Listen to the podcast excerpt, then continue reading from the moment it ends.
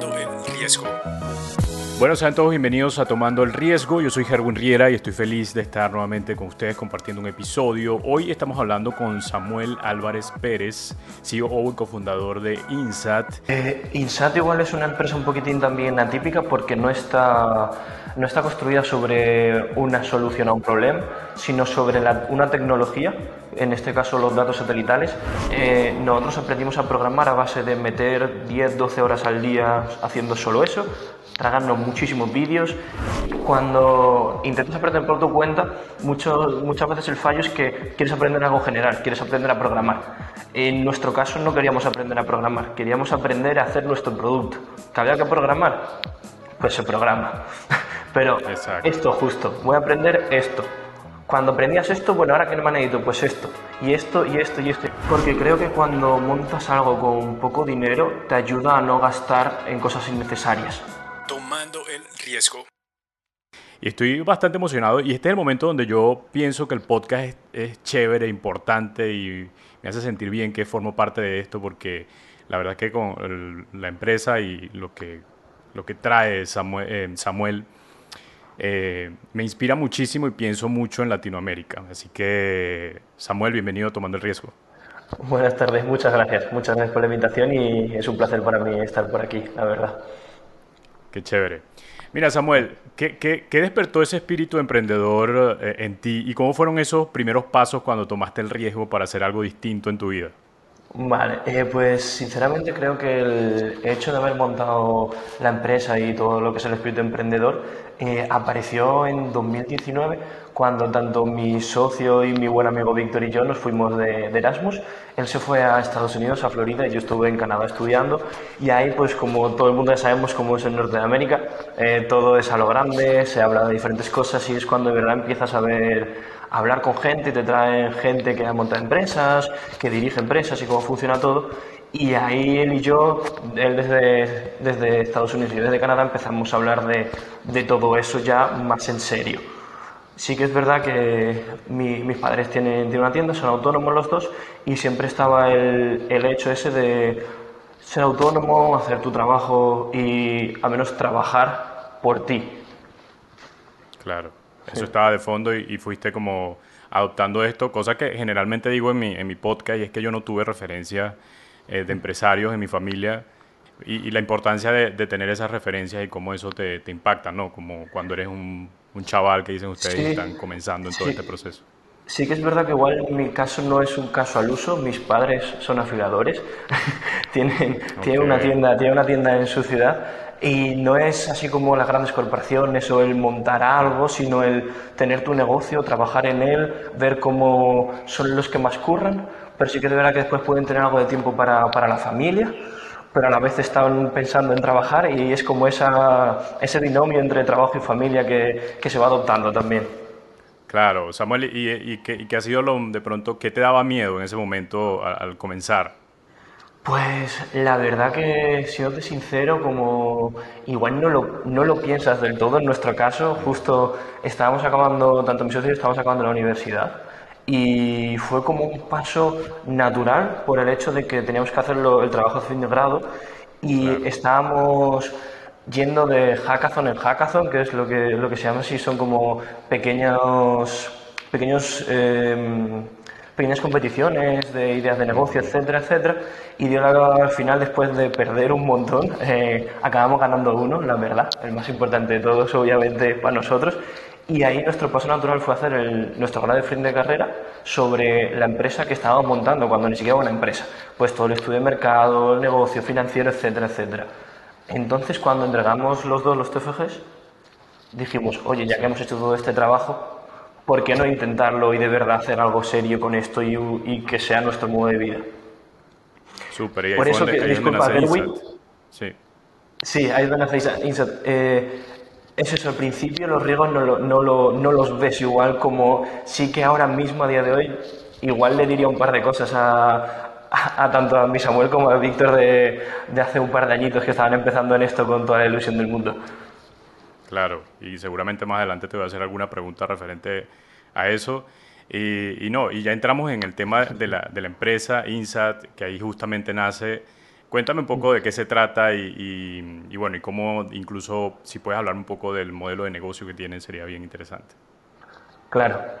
Eh, Insat igual es una empresa un poquitín también atípica porque no está, no está construida sobre una solución a un problema, sino sobre una tecnología, en este caso los datos satelitales, que sabemos que tienen la capacidad de resolver diferentes problemas. Entonces nuestro plan y a lo que aspiramos es a llevar los datos satelitales a todo tipo de áreas, incluso las que a priori parece que están inconexas.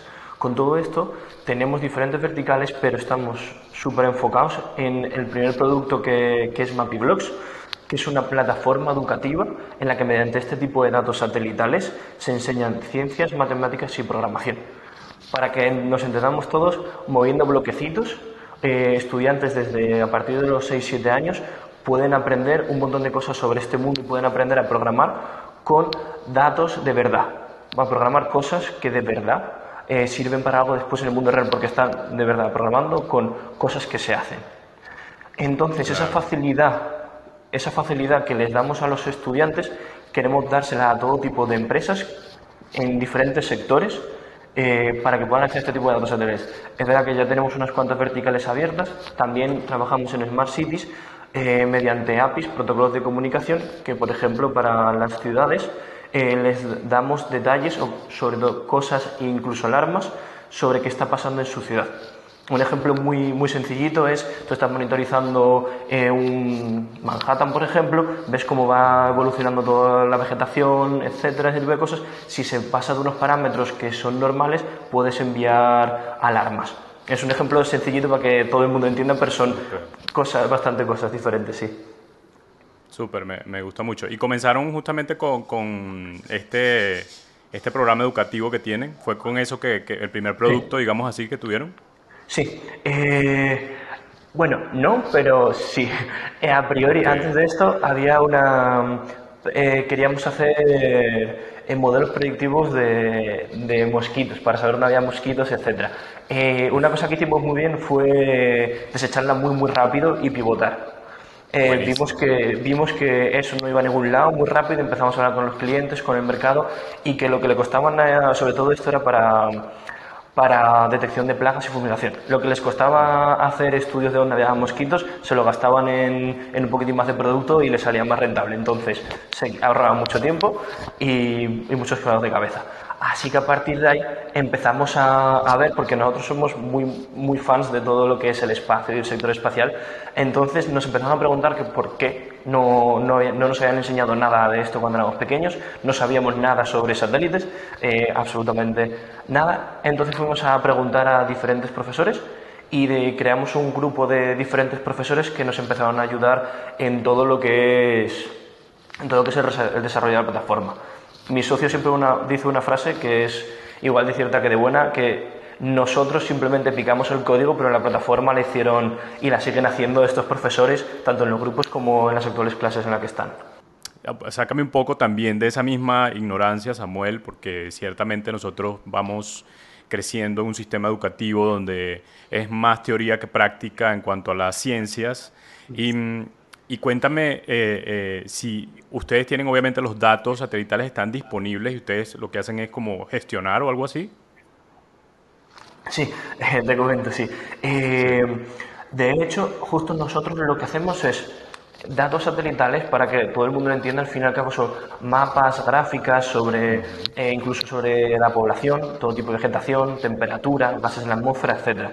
Entonces, con todo eso nosotros no solo hacemos que sea súper sencillo acceder, sino que planteamos dos modelos de aprendizaje distintos, que son el microlearning, el aprendizaje por ejercicios pequeñitos que suelen durar de unos 5 minutos con un camino estipulado y después que dan, píldoras de aprendizaje para que una vez que hagas el ejercicio, o la misión espacial como la llamamos nosotros, para que vayas reforzando los conceptos aprendidos durante, durante la semana en la clase. Pero también eh, trabajamos con PBL, Project Based Learning. En la plataforma se realizan proyectos basados en estos datos en los que los estudiantes tienen que trabajar de manera colaborativa para hacer diferentes tareas a lo largo de unas semanas o incluso un mes y después de eso reflejar en un, en un PDF sus pensamientos y todo lo que han ido averiguando por su cuenta. Ah, ¿Cuál ha sido la, evolución que han tenido desde que comenzaron hasta ahora?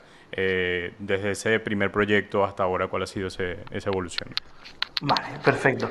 Eh, pues nosotros empezamos eh, desde, cero, sin ni siquiera inversión inicial, así que los inicios, como todos, siempre son bastante complejos, así que empezamos con el desarrollo del producto, a la vez que íbamos haciendo toda la parte de pilotajes ya pagados, etcétera. Y ahora mismo la verdad es que estamos muy contentos porque podemos decir que no solo tenemos presencia en España, sino que también en Italia. Ojalá pronto, ojalá pronto también podamos tener, tener presencia en Latinoamérica. Estaríamos muy contentos y es una cosa que queremos dentro de poco. Pero de momento contamos con presencia tanto en España como en Italia y estamos abriendo varias vías de negocio en el este asiático, sudeste asiático. Toda esa parte. Qué bien. También Abriendo, abriendo las primeras conversaciones en Estados Unidos un mercado que en el sector del EdTech es bastante, bastante importante. El segundo, el, creo que aún es el mercado más importante, pero China tiene un crecimiento en el mercado del EdTech exponencial. Ahora mismo te hablo del EdTech porque es lo que eh, tecnologías educativas en la parte educativa, disculpa, eh, porque es en lo que más en lo que más enfocado estamos. Sí, yo estuve leyendo sobre eso, no, el enfoque que tienen ahorita me parece chévere. Aparte de eso, me, estabas contando de algunas, pero ¿cuáles son actualmente las principales actividades que tienen en INSAT? Sí, sobre todo, sobre todo las vías, las vías que tenemos actualmente eh, son la educación con MapyBlocks y una que también tenemos abierta y en funcionamiento es Smart Cities. También estamos en, tratando con diferentes conversaciones que no puedo, no puedo contar mucho de momento para, para otras, otras áreas como el sector de las energías, de las energías. Claro, entiendo. En, en todo esto que, que, hasta ahora has hecho, Samuel, como, como empresario, el crecimiento que has tenido, eh, ¿cuál ha sido el, de pronto los beneficios que te ha ofrecido esto, el tener una empresa eh, y de lo cual te sientas de pronto incluso orgulloso de lo que has hecho? Sí, eh, pues eso es una muy buena pregunta, la verdad. Eh, ¿Cuáles son los beneficios a nivel personal? Te hace saber lo que es de verdad trabajar, trabajar, trabajar duro. una, cosa, una, cosa, también muy importante es, y sobre todo al principio, eh, el trabajar sin que tengas a nadie que te tenga que decir que tienes que trabajar, levantarte pronto por las mañanas, ir a la oficina, estar todas las horas que puedas, volver a casa, seguir trabajando. Cómo mentalmente también eso a veces eh, es complejo y necesitas intentar ir a la cama, necesitas intentar despejarte un poco todo eso porque después vas a la cama y sigues pensando en eso, te levantas y sigues pensando en esto y al fin y al cabo tu día, tus 24 horas se convierten en yo soy una persona que solo tiene un negocio, en plan que no es más, no ni sale, ni apenas hace deporte, ni nada. Entonces, ¿cómo también poder compensar esa balanza entre tengo que trabajar todo lo posible, pero también tengo que estar con mi pareja, tengo que sigo teniendo amigos y quiero seguir teniendo amigos, eh, quiero hacer deporte porque también viene muy bien, etcétera. También es verdad que te ayuda mucho a conocer cómo funciona el mundo, porque te empiezas, empiezas a moverte, empiezas a hablar con gente, conoces mucha gente muy, muy, muy buena, muy exitosa, eh, que trabaja mucho, que te enseña muchísimo. También conoces gente que no, conoces gente que Hay de todo. que te intenta hundir, eh, eso tampoco faltan. Conoces mucha gente que te menosprecia, tampoco faltan.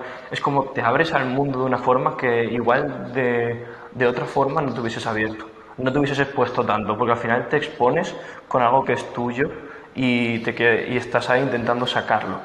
Así que incluso muchas cosas de legalidad, que cómo monta una empresa, cómo funcionan, las cosas que tienes que pagar, cómo contratar gente, cómo se pagan las nóminas, ese tipo de cosas. Sí, son, son siempre retantes porque uno, por ejemplo, por supuesto, uno nunca como estás comenzando, el hecho de que primero no tengas un jefe, que no tengas un horario, eso que decías al principio, me pasaba mucho, como eh, en qué momento debo terminar, en qué momento debo iniciar, eh, y, o tomar tiempo para otras cosas, y eso se vuelve un poco eh, complicado.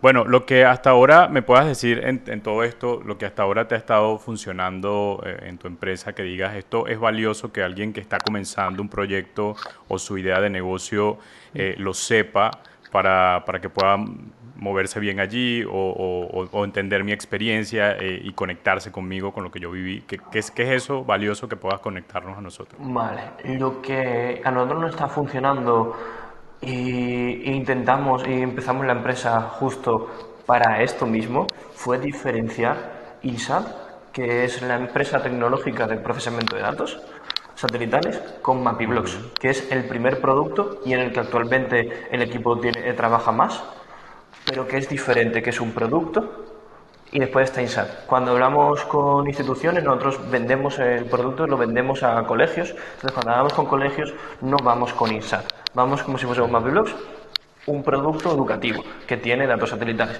y es un producto de una empresa que se llama INSAT, pero eso no es lo importante. Lo importante es el peso de la educación, a toda la parte pedagógica y a todo lo que se puede, que se puede hacer con él, que, que tienes diferentes ejercicios, que puedes crear los tuyos propios, en eh, los proyectos, etcétera.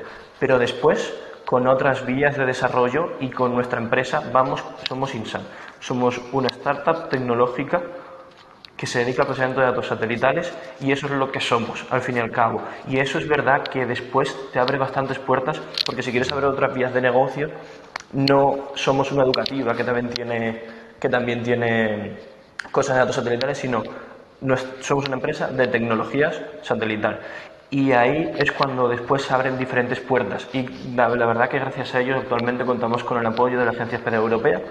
Eh, también en Italia todo lo que se está moviendo es gracias a eso y gracias a eso también estamos entre las 50 mejores startups de la Comisión eh, de Europa que se dedican a los datos satelitales y hemos salido diferentes, en diferentes medios como referentes a nivel español en el sector New Space. Así que es el posicionamiento que tenemos tanto con el producto como con la marca, como con la empresa en sí, que son complementarios, que no estamos renegando en ningún, en ningún momento, pero lo queremos dejar siempre bien claro. Claro, tener claridad y enfoque muy claro en todo lo que están haciendo. Brutal. Sí, justo. Algo, algo que, que, me gustó mucho de lo que decías al principio era que ustedes buscaban la opinión de, de los profesores, de la gente que estaba allí para crear su producto y hacerlo mejor. Eso, eh, eso me, me, gustó bastante porque incluso es algo con lo cual siempre estoy hablando en el podcast, de la importancia de conocer muy bien primero eh, a tu cliente o a quien lo vas a ofrecer y en base a eso empezar a armar tu producto de la mejor forma. Siempre, sí, justo. La verdad es que eh, obviamente necesitas conocer tus clientes, pero incluso más importante, creo yo, necesitas conocer cómo funciona el mercado. Porque una cosa que sí que hemos visto es que, por ejemplo, eh, con, los, usuarios, que al final son los profesores y los niños, va muy bien el ir haciendo pruebas y testeos. Pero el sector educativo es un sector igual de necesario que de difícil de entrar con un nivel tecnológico y dar productos que no estén pulidos hasta el, hasta el más mínimo detalle es bastante complejo en ese sentido. Sí, es verdad. Y además que también la educación eh, es un poco abrumadora, si se quiere decir, porque está lo, público, lo privado y, hay mucho alrededor de, esto que puede ser bastante retante para ustedes, me imagino. Justo, está lo público, está lo privado. También es un sector que cuando vendes, hay diferencia, cuando vendes a institutos y colegios e institutos, al menos en España, bueno, en todo el mundo es bastante estacional. Eh, aquí en España tienes que vender entre abril y mayo, junio, muy tardar, que es cuando se hacen los presupuestos. Después de ahí a un colegio, mejor que no le hables de ventas. Y en ese mismo momento estás tú como vendedor y están otros 10 más que le han ido a ver todos esos meses. Claro. entonces, muchas veces, entonces muchas veces, bueno, muchas veces, la mayoría de veces nos, nos costaba más poder hablar con directores de colegios o el encargado pedagógico que se encargaba de eso que con directivos de otras empresas del sector tecnológico. Hay algo que, en vista de todo esto que están viviendo, en el cual actualmente estén enfrentando y tú digas, bueno, es un miedo que me empuja a hacer algo distinto, eh, tengo de pronto un desafío enfrente, ¿tienen algún, algún desafío y, en el cual puedan sentirse un poco retados? Sí, eh, al fin y al cabo, con lo de los miedos, sí que es verdad que como nosotros empezamos la empresa eh, bootstrapeando, que se llama, que es con, nuestra propio, con nuestro propio dinero, sin cero inversión, metimos lo que necesitábamos meter para, para, fundar la empresa y a partir de ahí fuimos generando. Entonces es un crecimiento orgánico que muchas veces es un crecimiento fino, que con una línea fina, en, si se te cae una pieza, igual el mes que viene, igual dentro de cuatro o cinco meses, eh, tienes problemas, muchos problemas. Entonces estamos con, siempre en esa línea fina entre el sí y el no.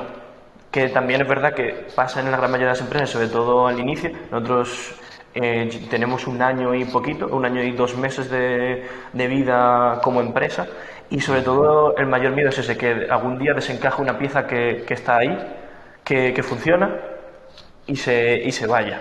Ese, ese tipo de cosas, la verdad. Sí, te entiendo.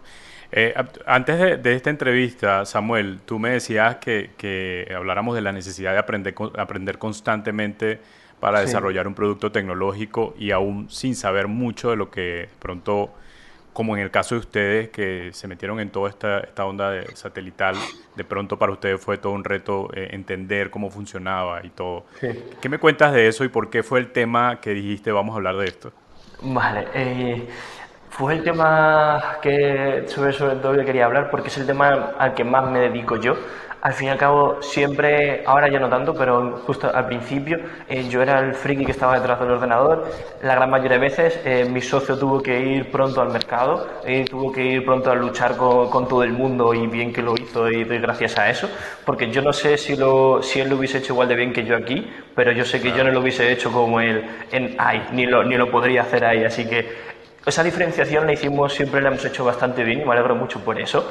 Eh, pero también nos metimos en el sector espacial, eh, desarrollo de software eh, sin saber programar. Eh, nuestro, todo nuestro nivel de programación había sido un curso en la carrera, somos los dos ingenieros de organización industrial, tuvimos una asignatura de C ++, el primer año y ya está. Entonces de repente nos vimos que teníamos que sacar esto para adelante, y no sabíamos cómo desarrollarlo. Eh, no teníamos dinero para contratar a nadie, obviamente nadie se iba a querer meter en nuestra empresa si no le podíamos ofrecer o una parte de, la empresa o dinero. Así que al principio, sí que verdad que al principio estuvimos tanto mi socio como yo programando, pues nos tocó aprender a base de vídeos de YouTube, muchos, muchísimos vídeos de YouTube, muchísimos, pero horas, horas y horas de vídeos de YouTube. Eh, intentar también rodearte de, de, muy buena gente, de amigos que saben programar, familiares que saben programar y a veces se quedan contigo cuatro o cinco horas de, de videollamada enseñándote a empezar a tirar las primeras líneas. Eh, empresas que conoces que nos salvaron mucho del sector espacial también, una Grites que se llaman Agron, son unos chicos, son muy muy buenos en lo suyo y nos ayudaron mucho, sobre todo en esas primeras fases, eh, de diciéndonos cómo podíamos acceder, qué permisos teníamos que obtener, etcétera, etcétera, pero eh, nosotros aprendimos a programar a base de meter 10, 12 horas al día haciendo solo eso, tragando muchísimos vídeos, eh, fallando muchísimo, una de errores increíbles y, y, sobre todo aprendiendo lo justo y necesario para hacer lo que nosotros queríamos hacer. Porque cuando intentas aprender por tu cuenta, mucho, muchas veces el fallo es que quieres aprender algo general, quieres aprender a programar. En nuestro caso no queríamos aprender a programar, queríamos aprender a hacer nuestro producto. ¿Que había que programar? Pues se programa. Pero Exacto. esto justo, voy a aprender esto. Cuando aprendías esto, bueno, ahora que no me necesito, pues esto, y esto, y esto, y esto. Y al final sí que te vas haciendo, haciendo ya una idea, tanto de datos satelitales como de todo el desarrollo de productos software. Eso es una gran lección, Samuel, porque a veces uno piensa en lo que no tiene inmediatamente cuando te encuentras en un desafío, en, en tu idea y crear tu idea. A veces uno se, se, se, se, centra en lo que uno no tiene y allí viene el problema, ¿no? Porque eh, no, no, lo, no lo logramos o no avanzamos, sino que estamos allí enfrascados. En, el, en su caso fue que, bueno, no, no lo sabemos, vamos a aprender, vamos a buscar cómo hacerlo. Pero yo te comentaba esto de la parte tecnológica porque eso es lo que más me he enfrentado, pero también nos ha tocado enfrentarnos a, oye, quiero hablar con esta persona que es un alto cargo directivo, yo ahora mismo estoy empezando, no sé cómo hablar, no sé de qué forma tratar con ellos, tengo que ir yo, o acabo de montar una empresa, tengo que hacer la primera trimestral y yo soy ingeniero, yo no soy abogado, ¿qué tengo que hacer? Eh, tengo que hacer unas cuentas de la empresa porque tengo que cuadrar bien todo, toda la parte financiera y no sé cómo hacerla. ¿Qué hago? Llamas a un amigo de un amigo que ha estudiado algo, le pasas, miras en internet, miras y con toda la parte tecnológica es lo mismo tanto con la parte legal como con la parte financiera como con la parte comercial, como todo. Al fin y al cabo, cuando una de las mejores cosas que hicimos, creo, es no levantar inversión y poder manejarnos con poco dinero y con pocas opciones de salir adelante y con tanto por hacer por nuestra parte, porque sabemos que ¿Por, cuando... por qué una mejor de las cosas, Samuel? ¿Por qué eso es Porque, mejor? Sí. porque creo que cuando montas algo con poco dinero te ayuda a no gastar en cosas innecesarias, a priori. Eh, y a manejar, y manejar pequeñas cantidades de dinero te ayuda a saber, a tener hasta el más mínimo céntimo calculado, para dónde va a ir, cómo, por qué. También es verdad que es un juego, que, como hemos dicho, una línea muy fina. Pero ahora que la cosa parece que va a ir mejor eh, y esperemos que dentro, que dentro de poco vaya mucho mejor, sabemos que no vamos a derrocharlo y sabemos que vamos a gastar lo que ne- tenemos que gastar. Ese- Genial. y sobre todo, una, una cosa también es tú cuando buscas dinero pronto, en estado presid sobre todo, tu valoración como empresa es la menor posible porque es lógico, no tienes nada. Entonces ahí es donde pueden entrar eh, personas que se pueden, no voy a decir aprovechar, pero sí pueden tomar ventaja de la situación, que es verdad que no tienes nada. Entonces te dan el dinero justo por un porcentaje bastante alto de tu empresa, lo cual te limita mucho el poder de decisión dentro de tu propia empresa. Y así como sí que es verdad que de aquí a poco tiempo vamos a ver una ronda, eh, mi tanto mi socio como yo eh, somos muy conscientes del poder que implica tomar las decisiones dentro de tu propia empresa. Una gran lección también, Samuel, la verdad. No, no lo había, sí, lo había visto de pronto en algún momento, lo había analizado, pero no lo había pensado como, si tienes razón, o sea, es verdad como verlo desde ese punto de vista nos ayuda de pronto a tener un poco más de control de lo que estamos haciendo para luego poder ofrecer algo mucho más estable de pronto a un inversor o quien quiera Justo. invertir en nosotros. Primero, cuando naces con mucho dinero y no lo, no lo valoras, puede pasar. Exacto. Y segundo, no siempre los inversores y, o la gran mayoría de veces los inversores y los fundadores no tienen las mismas, los mismos objetivos dentro de la empresa y menos en los estadios iniciales. Exacto. ¿Y, y cómo, cómo se están preparando, Samuel, para, para esta ronda que me dices que van a tener? Eh, yo, yo supongo que son procesos muy largos y procesos bastante tediosos a veces también. Vale, esto también, sobre todo lo lleva mi, mi socio, toda esta parte, y, eh, y estamos esperando a que pasen unas cuantas cosas. Entonces vamos a buscar, sobre todo lo que queremos nosotros es Smart Money, eh, personas que no den el dinero y ya está, sino que sean del sector, sepan cómo funcionan y obviamente quieran ayudarnos porque al fin y al cabo va a ser también parte de su dinero y que al estar dentro del board tengan unos objetivos relativamente cercanos a los nuestros. Sabemos que 100% no van a ser, pero que estén dentro de lo que nosotros queremos para nuestra empresa. Sobre todo eso, pero con buenas métricas y con un buen producto y con un buen conocimiento tanto del mercado como de todo el sector que nos rodea. Chévere, y eso eh, lo, lo que, lo que puedo llegar con esta conversación de hacer cosas, eh, o lo que decías tú, eh, empezar a, a crear un- una empresa y prepararte en lo que no sabes, con el caso de usted en la, en la programación y todo lo que hemos estado hablando, además de, la- de lo que tiene que ver con la inversión, porque ciertamente uno también tiene que aprender sobre esto, entender y saber qué preguntas difíciles te va a hacer el inversor para poder tener tu empresa lista para eso. Son muchas cosas que se aprenden y creo que esto es bastante complejo para una persona que no esté mentalmente preparada, ¿no? O sea, Eh, una de las cosas que, que siempre digo, ellos decimos, es que esto no es para todo el mundo y por suerte no todo el mundo ni tiene ni quiere ser emprendedor. En plan, eh, necesitas, te tiene que gustar mucho sacrificar todo lo que es tu vida, por así decirlo, en trabajar.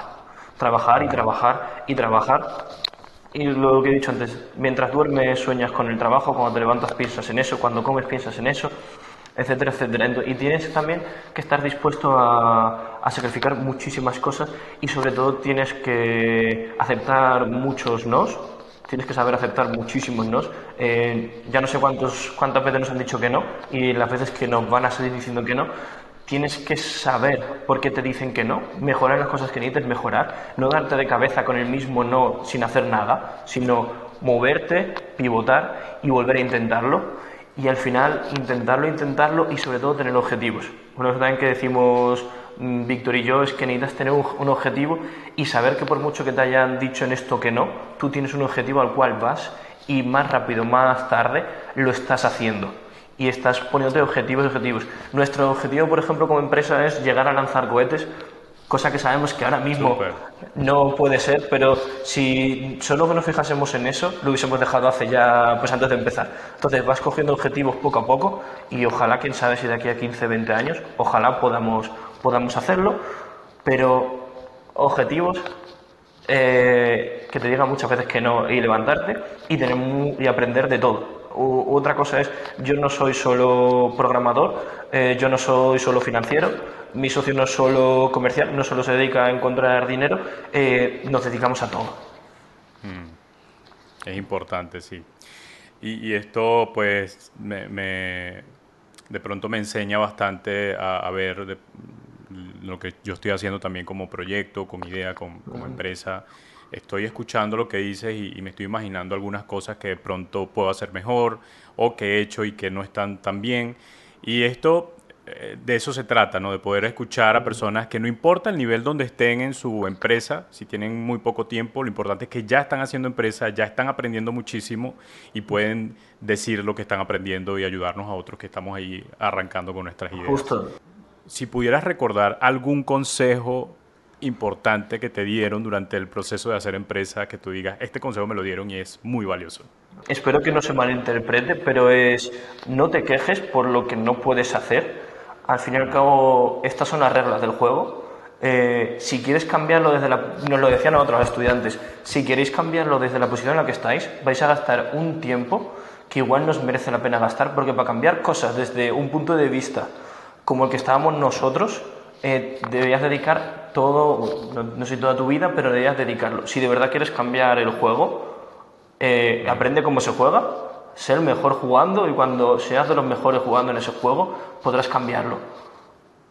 Eh, y es una cosa que a Víctor y a mí se nos quedó, se nos quedó mucho, el cómo aprendes a Tío, si, si, así, si, si, es así, si necesitas dinero para esto, no te quejes, no vayas a quejarte, intenta sacarlo como puedas y cuando lo tengas para montar la empresa o, en el mundo de las empresas, una vez que ya estés, vas a poder cambiar las cosas mucho más fácil. Pero para eso tienes que aprender a jugar y jugar bien. Totalmente de acuerdo, así es.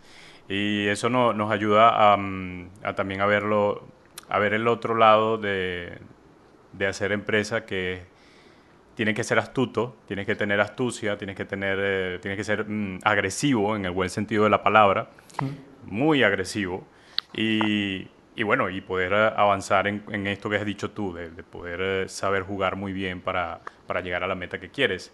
Y, en todo esto que ustedes están haciendo, eh, ¿dónde ves que, que, dónde quiere estar tu empresa en cuanto a la tecnología y el mercado? De pronto en un futuro o en todo lo que está pasando en, en cuanto a esto. ¿Cómo, lo ven ustedes? Vale, entre tecnología y mercado, eh, a mí la tecnología me encanta. Eh, yo ojalá fuésemos la empresa con la tecnología más buena que solucionase todo tipo de problemas con la tecnología que utilizamos, pero sí que es verdad que, que se necesita rentabilizarlo. Pero aspiramos, eh, lo que queremos es hacer cosas que de verdad marquen la diferencia y que de verdad como nos dijo nuestro profesor, puedan, una vez que estemos asentados, puedan cambiar las cosas como se hacen y se haga de una forma, a nuestro punto de vista, mucho mejor. Eh, entonces, queremos tener, que es a lo que aspiramos, a tener diferentes soluciones en diferentes mercados para hacer la vida más sencilla. Eso te motiva, ¿no? Eso es lo que te despierta cada día a, avanzar en tu proyecto. Justo, de hecho, una cosa bastante buena eh, que, nos hizo mucha ilusión, eh, que, nos que pasó hace la semana pasada, es nosotros llevamos diciendo ya desde hace dos años que los satélites tienen que servir para educar a la gente, porque se puede educar con una tecnología muy, muy potente, que somos la única plataforma que tiene educación con satélites de verdad, real, y llevamos años intentando hacer que el mundo lo vea. Y la semana pasada Kamala Harris, la vicepresidenta de Estados Unidos, tuvo en un congreso eh, con la NASA, lo dijo y dio, dijo que era súper necesario utilizar todos estos datos y toda esta tecnología para educar. Y es una cosa que a nosotros eh, nos llena de orgullo porque ver que una persona tan influyente y tan capaz en lo suyo eh, reafirma algo que nosotros llevamos diciendo desde hace ya un par de años. Sí, a, eso me refiero cuando, cuando decía al principio, Samuel, que me sentía retado, inspirado con, con, su, con su plataforma, porque precisamente la, estaba viendo eh, tu pitch en, en, YouTube.